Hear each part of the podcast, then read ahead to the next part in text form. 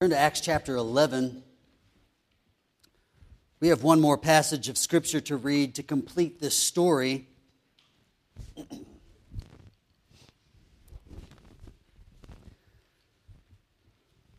We've heard the account as it unfolds, and now I want us to read a short summary in chapter 11 as Peter returns and gives the account and a defense of it to the Jews at Jerusalem.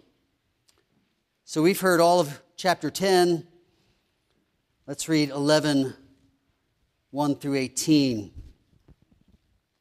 Now the apostles and the brothers who were throughout Judea heard that the Gentiles also had received the word of God. So when Peter went up to Jerusalem, the circumcision party criticized him, saying, you went to uncircumcised men and ate with them? But Peter began and explained it to them in order. I was in the city of Joppa praying, and in a trance I saw a vision, something like a great sheet descending, being let down from heaven by its four corners. And it came down to me. Looking at it closely, I observed animals and beasts of prey and reptiles and birds of the air. And I heard a voice saying to me, Rise, Peter, kill and eat. But I said, By no means, Lord, for nothing common or unclean has ever entered my mouth. But the voice answered a second time from heaven, What God has made clean, do not call common. This happened three times and all was drawn up again into heaven. And behold, at that very moment, three men arrived at the house in which we were, sent to me from Caesarea. And the Spirit told me to go with them, making no distinction. These six brothers also accompanied me, and we entered the man's house. And he told us how he had seen the angel stand in his house and say, Send to Joppa and bring Simon, who is called Peter he will declare to you a message by which you will be saved, you and all your household. As I began to speak, the Holy Spirit fell on them just as on us at the beginning. And I remembered the word of the Lord, how he said, John baptized with water, but you will be baptized with the Holy Spirit. If then God gave the same gift to them as he gave to us when we believed in the Lord Jesus Christ. Who was I that I could stand in God's way? When they heard these things, they fell silent and they glorified God, saying, Then to the Gentiles also, God has granted repentance that leads to life. Jesus had told his disciples to be witnesses to the ends of the earth. At the time, that sounded adventurous, exciting, triumphant. But the mission soon lost its luster when the Jewish believers realized that going to Samaria and to the ends of the earth meant being defiled by association with Gentiles. This division between Jew and Gentile was deep, socially, politically, and even religiously. The Jewish church was facing a day of reckoning with this truth that being joined to God by faith meant being joined to Gentiles who were also joined to God by faith. Study Ephesians chapter 2 this week. And there's a story there about being dead in sin, being made alive. This is the gift of God. It's not of works, lest we should boast. And then the story turns to this Jew Gentile division. And there, Paul writes to the church at Ephesus that a wall of partition that was built between Jew and Gentile comes crumbling down. There is no more a distinction because we are all brothers and sisters by faith in Jesus Christ. When Paul wrote to the church at Galatia, again addressing the Jew Gentile divide, he would say, By faith, we are all descendants of Abraham. It doesn't matter if your DNA is Jewish. What matters is, do you have the faith of Father Abraham? If so, you're in the family. All through the New Testament, there is evidence that this struggle to reckon with the wall coming down between Jew and Gentile was a very real and lasting struggle. Even in our story, it looks like Peter has understood now. His Gentile brothers are not unclean. But the day would come when he goes to Galatia and he's sitting eating with the Gentile brothers there until the Jewish followers come in, and he picks up his table tray and he moves away and sits down with the Jews as if he made a mistake. Even Peter is going to struggle with this lesson, with this understanding that in Christ, that division no longer exists. And, and just, just as a side note here, when the Bible speaks of there's not Jew or Gentile, in Christ, it doesn't mean there's nothing to national or ethnic recognition. Of course there is. Uh, and people can have uh, you know, a sense of pride in their national cultural upbringing. He's not saying those things don't exist. Otherwise, when we get to the phrase, neither is there male or female in Christ, suddenly we kind of get real weird. Like, that doesn't make any sense. His point is those identities fade away in light of the reality that we are in Christ by faith. In that standing, we find complete equality. And from that standing, we can then speak with wisdom and truth and hope to issues of race, to issues of gender. Remember, this was God's idea to have male and female, to have, to have all these characteristics built into the DNA of humanity that could manifest themselves in, in dark skin and light skin and, and tissue over the eyes that would make us look like we have slanted eyes or bright, wide open eyes. All those characteristics that we think of as these racial differences are, are really minute genetic distinctions, all highlighting the beauty, the design, the creativity of our God. In all those differences, we can be content knowing that the great unity is found not in those descriptions, but in our faith in Jesus Christ. Jews and Gentiles in the first century and beyond struggled greatly with understanding a gospel that went to all nations. And in our text, God is giving additional light.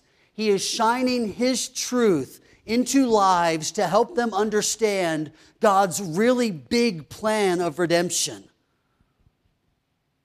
The light is shining for Cornelius through a vision and an angelic message. God is steering him in truth. The light is shining for Peter, who thought he understood this, but the light is increasing, and so must now his faithful obedience. The light would shine as Peter proclaims the gospel to Cornelius and the gathering that he assembled at his house. And then we see in chapter 11, God shines further light even for those Jewish believers who criticized at the beginning of chapter 11, but by the middle of that chapter, they're done. They're silent. And they're glorifying God in this, in this plan of this gospel that saves anyone. And so we read in Psalm 36 For with you is the fountain of life. In your light do we see light. By the light that God sends, our eyes can see what is true. Psalm 43 3 Send out your light and your truth. Let them lead me. Let them bring me to your holy hill, to your dwelling. Our story is the unfolding of light and truth that is leading people onward to the presence of God. We must continue to grow in our understanding of God's plan for spreading the gospel. Maybe we think we know the gospel and how to spread it, but according to the life of Peter, there may be something that needs to be refined. Maybe we can do better. So let's make sure we're growing in our understanding of God's plan to rescue sinners. From this lengthy account, I want you to see six observations about the plan of God. How it unfolds in this pivotal moment of church history. The gospel is reaching Jerusalem and Judea, and Samaria is kind of the next door neighbor. But now Peter has begun to wander beyond those regions. We're getting into that last phase of Jesus' commission to the ends of the earth, essentially to the Gentiles. Could this really be what God wants Peter to do? Could this be what he wants for the church at Jerusalem? To actually expand and include people that they're used to not liking. Actually, they're, they're quite righteous about their disdain for Gentiles. The first observation, really, the big issue that comes out of the text is this Gentile inclusion in God's plan of salvation. So, the first thing we see about God's plan is that God's plan has always been to save people from all nations. It's just a day of reckoning for the Jews. And frankly, it's not that this was a surprise to them either. It's just that they had grown, grown so accustomed to being superior to Gentiles that there was really a sense of no turning back. Yes, God had chosen Israel as his people there in the Old Testament. However, Gentile inclusion was always a part of the plan. You remember Genesis 12 when God called Father Abraham, the father of this Jewish nation. And in his words to Abraham, he said, I will bless you, and through you I will bless all the families of the earth. So, this, the Jewish mindset should have been yes, God used Father Abraham, but as a channel to get the gospel to all nations. The prophets would continue to add to this expectation of Gentile inclusion in redemption's plan. Isaiah would speak often, but probably most clearly in chapter 60 and beyond, when he would say to the people of God, Arise, shine, for your light has come, and the glory of the Lord has risen upon you. For behold, darkness shall cover the earth, thick darkness cover the peoples, but the Lord will arise upon you, and his glory will be seen upon you, and nations shall come to your light, and kings to the brightness of your rising. In the following chapters that conclude Isaiah's prophecy, he, he pleads with Israel to be the light of God to the nations. In Psalm 67, the psalmist said, Let the nations be glad, let the peoples praise him. Why? Because the gospel has always been for all people. The Old Testament people of God, the Jews, yes, received the law, received the prophets and the promises so that it would go to all nations. Revelation chapter 5. And they sang a new song saying, Worthy are you to take the scroll and to open its seals, for you were slain. And by your blood you ransomed people from every tribe and tongue and people and nation. God's plan has always included the salvation of the Gentiles. And so it is in our story here that he also gives them this experience of receiving the Holy Spirit. Here in Genesis 10, we have what is called the Gentile Pentecost. The gospel of Jesus Christ is preached, the Holy Spirit is poured out, there's the sign of speaking in languages. All this to echo the event at Pentecost that was given to the Jews there in Jerusalem. Listen to how Peter describes it over chapter 11, verse 17. Now, while Peter was inwardly perplexed as to what the vision that he had seen might mean, oh, I'm sorry, that's chapter 10, verse 17 of chapter 11. If then God gave the same gift to them as he gave to us, meaning the Holy Spirit poured out, when we believed in the Lord Jesus Christ, who was I that I could stand in God's way?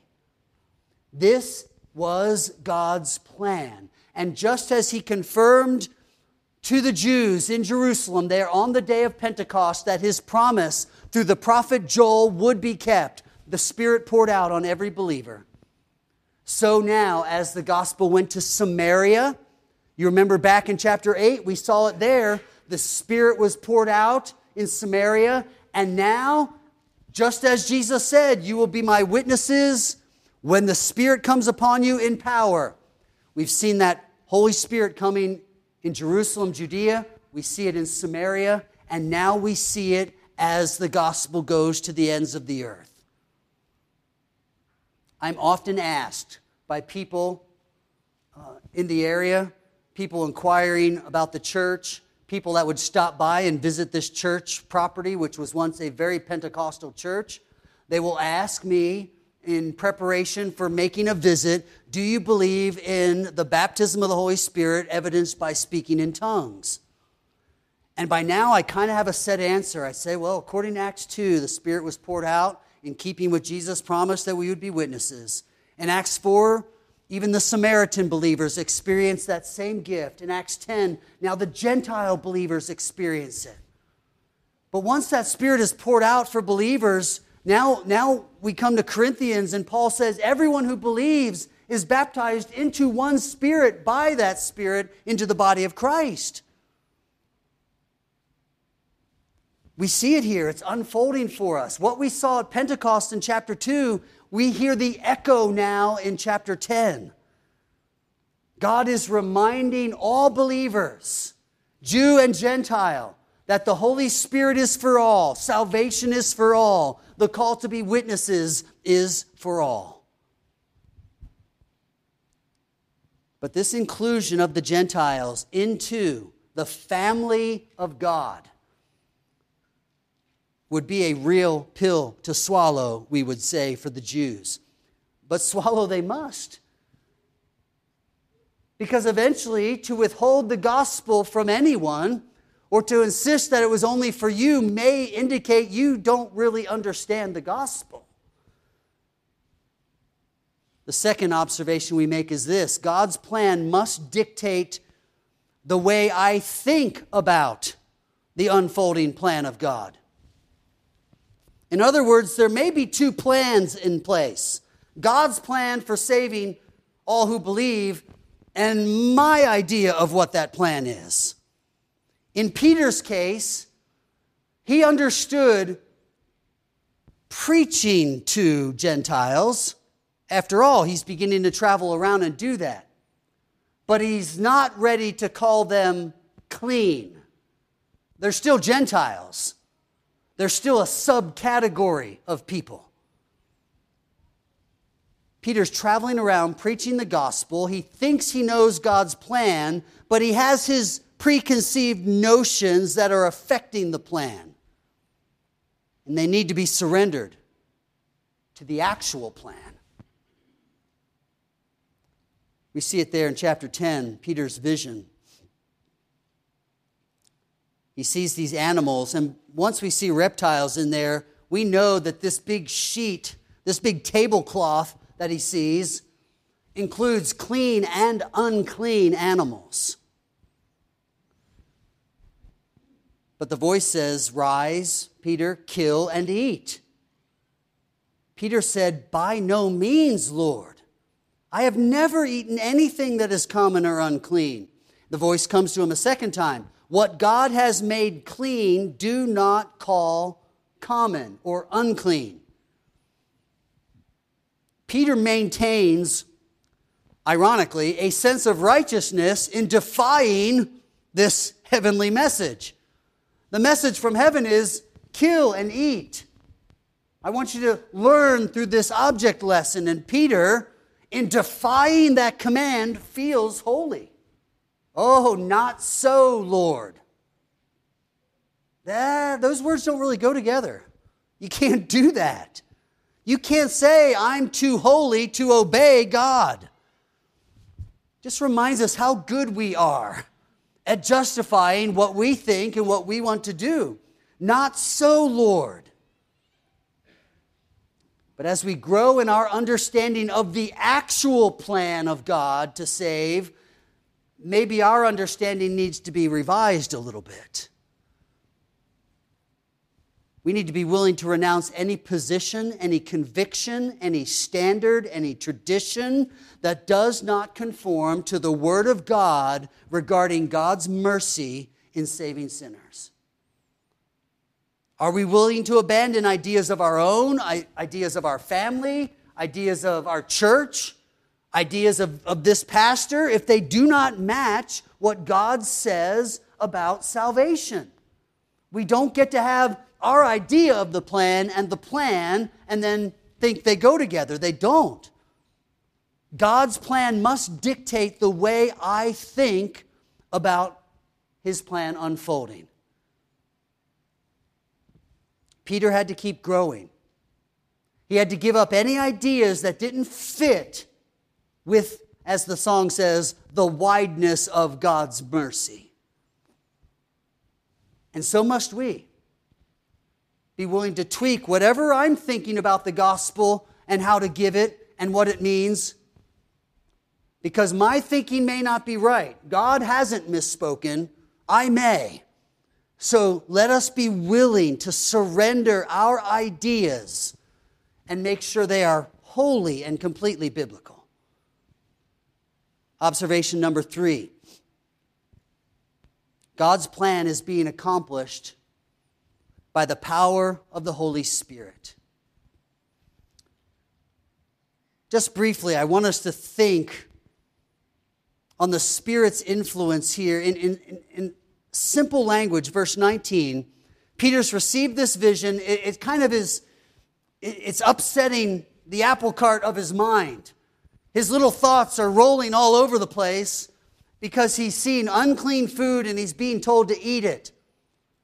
And there's this reckoning with what does that mean? Is it just about my diet? And as you read the rest of the story, you realize no, he, he had an idea that this was broader than that. That this was getting to this heart of uncleanness or commonness in dealing with the Gentiles. And verse 19 says this While Peter was pondering the vision, the Spirit said to him. Now, I don't have any confidence that you will have any vision that will have any authority over my life this week. So let's substitute what we know of God's revelation to us and simply think of it this way. While you were thinking on God's word, the Spirit spoke to you. Now it makes perfect sense to us. That fits quite well. God reveals himself to Peter, it was in a vision. We're confident that to us it's through his sole sufficient word to us. But by immersing ourselves in the word, by pondering it, by, by trying to wrestle with it, and what does this mean? We have the same confidence Peter had that the Spirit will guide us into all truth, as Jesus said it would in John 16. Peter is wrestling with this question of the gospel to the Gentiles. And the Holy Spirit said, This is my specialty. I know exactly how to help you communicate the message of Jesus to them. Because the Holy Spirit's work is to steer us to Jesus and to His Word. So the Spirit comes to Peter because the Spirit's role is to provide the power to accomplish the gospel's work. That's why Jesus didn't say at his ascension, You guys surely have seen enough of my ministry. Be strong and be a witness. No, he said, After the Spirit comes upon you, you'll have the power to be a witness. God's plan is being accomplished by the power of the Holy Spirit. Stop relegating the Spirit to the shelf by saying, Well, I, am just not real good at talking to people, or I didn't know what to say in that moment. We're neglecting the Spirit's power. Jesus' ministry was in the power of the Holy Spirit. Peter tells us that in verse 37 and 38. As he talks to Cornelius and the whole household of friends that are gathered, he says, You yourselves know what happened throughout all Judea beginning from Galilee after the baptism that John proclaimed, how God anointed Jesus of Nazareth with the Holy Spirit and with power. He went about doing good and healing all who were oppressed by the devil, for God was with him. Sometimes we think Jesus did everything that he did because he was the Son of God. And that's why he acted the way he did. That's why he responded in love. That's why he was the perfect balance of, of righteous anger with a Pharisee and loving compassion with the woman at the well. We think it, he was just Jesus because he's God. And then we read that Jesus was just like us and faced everything we faced, and we're supposed to get it right by the power of the Spirit. Walk in the Spirit, keep in step with the Spirit. But what we forget is that Jesus also did everything he did in the power of the Spirit. And Peter makes that clear. He was anointed with the Holy Spirit and with power and went about doing what God asked him to do. You see, when Jesus says, I've given you an example that you can follow in my steps, and then says, walk in the Spirit so you won't fulfill the lust of the flesh. Jesus did that. Jesus did that. He walked that path so that we could follow him in doing the same. God's plan is being accomplished by the power of the Holy Spirit. But was there a day in the past week that you gave a single thought to the power of the Holy Spirit? If not, then reckon with that and this week recognize the hope of going about doing good and carrying out the calling God gave to you is the power of the Holy Spirit. This is God's plan. Even in correcting Peter's understanding, it says it was by the Holy Spirit. Jesus' ministry by the power of the Holy Spirit. Verses 44 and 45 the Gentiles were receiving the same spirit the Jews had received. Yes, it's great. Joel was right. God would pour out his spirit to, the, to advance the kingdom of God. But that means your Tuesday afternoon needs to be spirit led so that you are the right kind of witness in advancing the kingdom of God. We just are not succeeding in the Christian life if we don't think we need the Holy Spirit. Peter thought he had it all together. So much so that he could gently resist God's promptings in his life because he knew better. And the great fix was the Holy Spirit. We need the Spirit to guide us into truth. Observation number four God's plan centers on the sufficient work of Jesus. Here's the challenge Peter faced. The Mosaic law did, in fact, restrict his diet. The Mosaic law did, in fact, restrict, in some ways, perhaps not as strictly as the Jews of his day insisted, did restrict his fellowship and interaction with Gentiles. But see what is unfolding in verse 15. When the voice is heard the second time and says, What God has made clean, do not call unclean or common. When we hear that, we think this. In the past, a pig was unclean according to Moses. In the present, the pig is clean according to God. It's kind of what we think because we're used to thinking law, Moses, and now what God is saying. But we should be more precise. In the past, a pig was unclean according to God through Moses.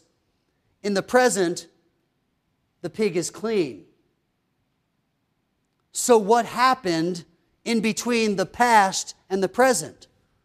What happened between God giving the law to his people, saying these animals are unclean, and now God saying, Did you just call the pig unclean? No, it's not. Don't do that. Peter saying, No, I'm not going to eat that. It's unclean. And that's what it means to be set apart to God. That's what it means to be holy. And God says, Don't ever say that again. Don't call what I'm saying is clean unclean. Clearly, something's changed. We can get a little understanding into Peter's confusion. It says he was perplexed trying to figure this out. What happened in between the past, pig is unclean, and the present, the pig is clean? And the answer is Jesus. Jesus fulfilled the law.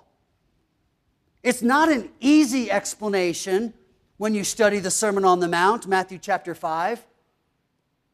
But by no means make the mistake that somehow the law was really hard and now it's just really easy. Because Jesus said, no, actually the law says this, but I'm going to I'm going to ratchet that up a little bit and, and address the heart. The law might have said, don't kill your brother, but I'm concerned about a heart that just hates the brother. So, if anything, don't hear by the announcement, Jesus fulfilled the law, that, oh, good, that's all done. I don't have to live that way anymore. No, here actually we're getting to the real heart of the matter. That kind of an external obedience isn't sufficient. God wants your heart. Jesus happened between the Old Testament Mosaic law and Peter's vision. Jesus fulfilled the law, he kept it perfectly, he satisfied the law's demands for perfection. He satisfied the law's demand for punishment for the failure to keep the law. In essence, the Mosaic law is not the standard anymore. It's not the standard. It's not the clearest expression of holiness. It's not the greatest example of righteousness. But that's exactly what Peter thought. He sees the vision, he's told to eat something unclean, and he defaults to the standard. How do I measure holiness? I measure it by the law that was given to Moses. But if Jesus fulfills that law, not in just the keeping of it, but in the very essence of revealing God's standard of holiness to us, now Jesus is the standard. So the writer of Hebrews can tell us there was an old covenant with an old priesthood, an old system of laws, but they were passing away. They fulfilled their purpose to lead us to Jesus, by whom the new covenant is established. And if there's a new covenant, it necessitates a new priesthood and a new set of laws. And what are those laws? Well, they're given to us all through Scripture. Sometimes the language is just look at the measure of the stature of the fullness of Christ. It's called a law of liberty. It's called a law of, love. All these references to, to law still, because a new covenant does have a new priesthood and new laws. So we don't see the old as, oh, that didn't work. It worked perfectly. Just stop using that as the standard when a grander, more perfect vision of holiness has come and dwelt among us. This is a great study that needs much more depth in understanding how do we move from the Old Testament to the New. But we often neglect this text in thinking through the hard questions of should Christians observe the Sabbath and other Old Testament laws? And there are answers to them, but just know here in this text, Peter was using what was once a right definition of unclean. I can't eat that, it's unclean. But Jesus, or God says, No, you can't say that anymore. What I have made clean. If I have fulfilled that word's definition and now choose to redefine it, that's possible through the perfection of Jesus Christ. Peter cannot say about the unclean animal in the sheet or the Gentile, they are unclean, where once he could. Peter growing up, before Jesus came, little boy, teenager, learning all the Mosaic law, he was right to call certain foods unclean and to recognize Gentiles could make him ceremonially unclean. But now he is wrong to think that. That's an incredible change. That's why a whole book of the Bible, Hebrews, is given to help us understand this transformation. But don't miss the point for something that significant to change, there must be something really significant that happened. And it did. Jesus came. Jesus accomplished perfect righteousness. The righteousness of God has been revealed from faith to faith, Paul says. Peter doesn't preach the law to the Gentiles. When he met with Cornelius and the family friends, he preached Jesus. He didn't preach to them circumcision. That battle will rage through chapter 15 of Acts. He didn't preach the law. He preached Jesus. Otherwise, Acts 15 would read differently, and we would be talking about circumcision as a requirement for salvation, to be the people of God. That's what the law of Moses says. But Paul would argue in Romans if you want to go back to that law, do so, but you have to keep it perfectly, and you can't. So reckon with the sufficient work of Jesus in the new covenant to not degrade the Old Testament, but to celebrate it in the perfect accomplishment of its purpose to lead us to something better. Observation number five God's plan always demands repentance and faith. Law keeping wasn't the means of salvation for Gentiles. Cornelius was kind of there. Early on in chapter 10, we read words that he feared God, he gave alms. You know, he, he, he was friendly to Judaism, we know that much. But even as the story unfolds, we realize he doesn't know what it actually means to be a follower of Jesus Christ. So he's told, Go and get Peter. He will come and tell you how to be saved. Sometimes we're confused in chapter 10, thinking, oh, it looks like he's a believer, but the language that's here, that he feared God, a God-fearer meant to Peter someone who was favorable to Judaism. So they may even be practicing some of Judaism, but they haven't been circumcised to become a full convert or proselyte of Judaism. But they're kind of friendly to it, and that's very helpful in the position of a centurion. But he doesn't know truly what the good news is. He knows some standards and some boundaries, but he doesn't know of the rescue that is found in Jesus. The requirement was turning from sin and turning to Christ, and Peter preaches this. When Peter recounts the story over in chapter 11, verse 17, he says, If then God gave the same gift to them as he gave to us when we believed in the Lord Jesus Christ, who was I that I could stand in God's way? When they heard these things, they fell silent. They glorified God, saying, Then the Gentiles, then to the Gentiles also God has granted repentance that leads to life. So we see that they believed in the Lord Jesus Christ and that they had repented in a way that leads to everlasting life. And we've said it before, but the simplest thought is to think of repentance and faith as two sides of one coin. When you drop your coin in the vending machine, it, it, works. You get what was promised in the, on the window there. Well, repentance and faith are the means to receiving eternal life, the forgiveness of sins. But in some places in the scriptures, it just says, believe on the Lord Jesus Christ and you will be saved. We'll get there in chapter 16. And it doesn't say repent and believe. In other places, Luke, Jesus said, repent or you will all likewise perish. But he doesn't say the believe part.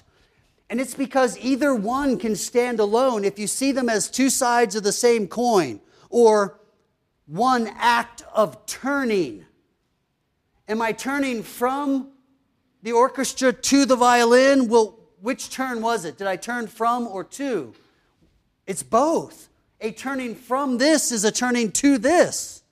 And so it is in repenting. I turn from sin. I know what it does to me in my standing before God. And I don't want that. I want this repentance and faith.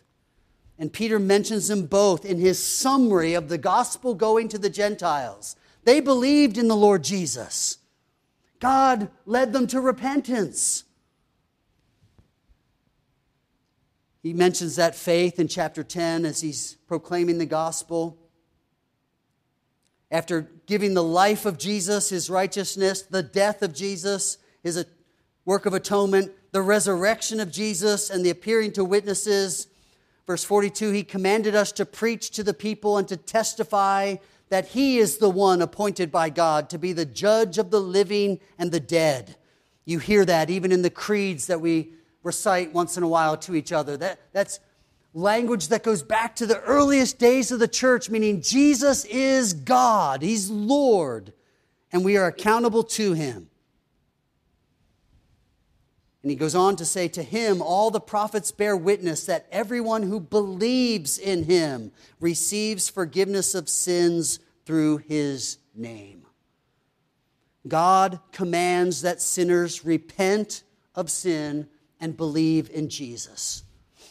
Again, reminding us of what we've heard earlier in Acts that our witness, sometimes it's in our works, men see them and glorify our Father, and other times, or in combination, it's in our words. And the words of the gospel must call sinners to repent and believe in Jesus. Repentance and faith must shape our message because God commands sinners to repent and believe. For our last point, know this God's plan unfolds his gift of grace. Let me just paraphrase an ancient prayer, actually, a confession of sorts from an early church theologian, Augustine of Hippo, going back to the 300s in the northern tip of Africa as the church spread there. Augustine is well known for saying something like this. I'll paraphrase. In his word of prayer and confession to the Lord, he said this Give what you command, and command what you choose. Give what you command, and command what you choose. In other words, you are God. You can command whatever you want. But if sinners are to obey your commands, it will be because you gave the ability to do so. You see, it's, it's absolutely true in Scripture that the God of heaven, against whom all humanity has sinned, commands sinners to repent and believe. It's clear in Scripture. So much so that even in the day of judgment that is accounted for us in Scripture, we read that sinners will be judged for having believed in the name of the only begotten Son of God or not. They won't, they, they won't be disputing with God. They will just simply know, and every mouth will be stopped, it says. They will know. They did not believe in Jesus, they rejected him.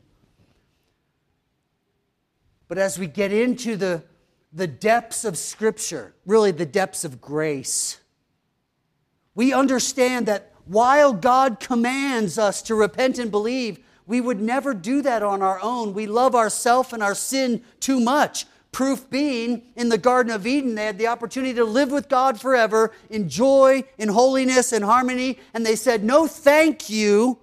We want to live our own way, even if it ends in ruin. That's the condition of all humanity. Though God commands it, why are we going to obey that command when we've chosen to reject every other command He's given? Why, according to Romans 1, if we've said, you know what, I, I know there's a God, but I'm going to refuse Him always. And I'll believe any old lie as opposed to the truth. So then, how is it we can go to sinners and say, You need to repent and believe and have any hope that they will? The answer is absolute and amazing grace. And our text, this, this whole story about does the gospel really go to other people than just the Jews? This whole story about Peter wrestling with, I thought they were unclean. This whole story about the essence of the gospel, it doesn't need Jewish convictions and standards and circumcision. It's just the message of Jesus Christ. This whole story ends in these words God has granted repentance that leads to life.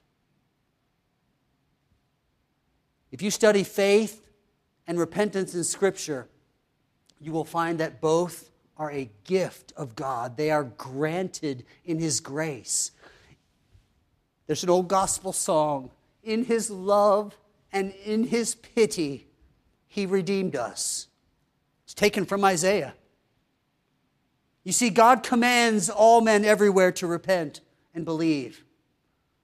But in His love and in His pity, He gives repentance and faith. It's amazing grace. So, as you witness this week, and as you worship in response to your salvation, plunder, explore the depths of grace that even in this story of the gospel going to the world, to the nations, it's all of God's grace. It's His giving, it's His favor, it's His love that He sets on sinners. What a beautiful conclusion to a story about confusion, hesitancy, criticism amongst believers regarding the gospel. They criticized him. This can't be right. Peter thinking, I'm confused. This can't be right. God can't be right. Is, is the gospel really this sweet?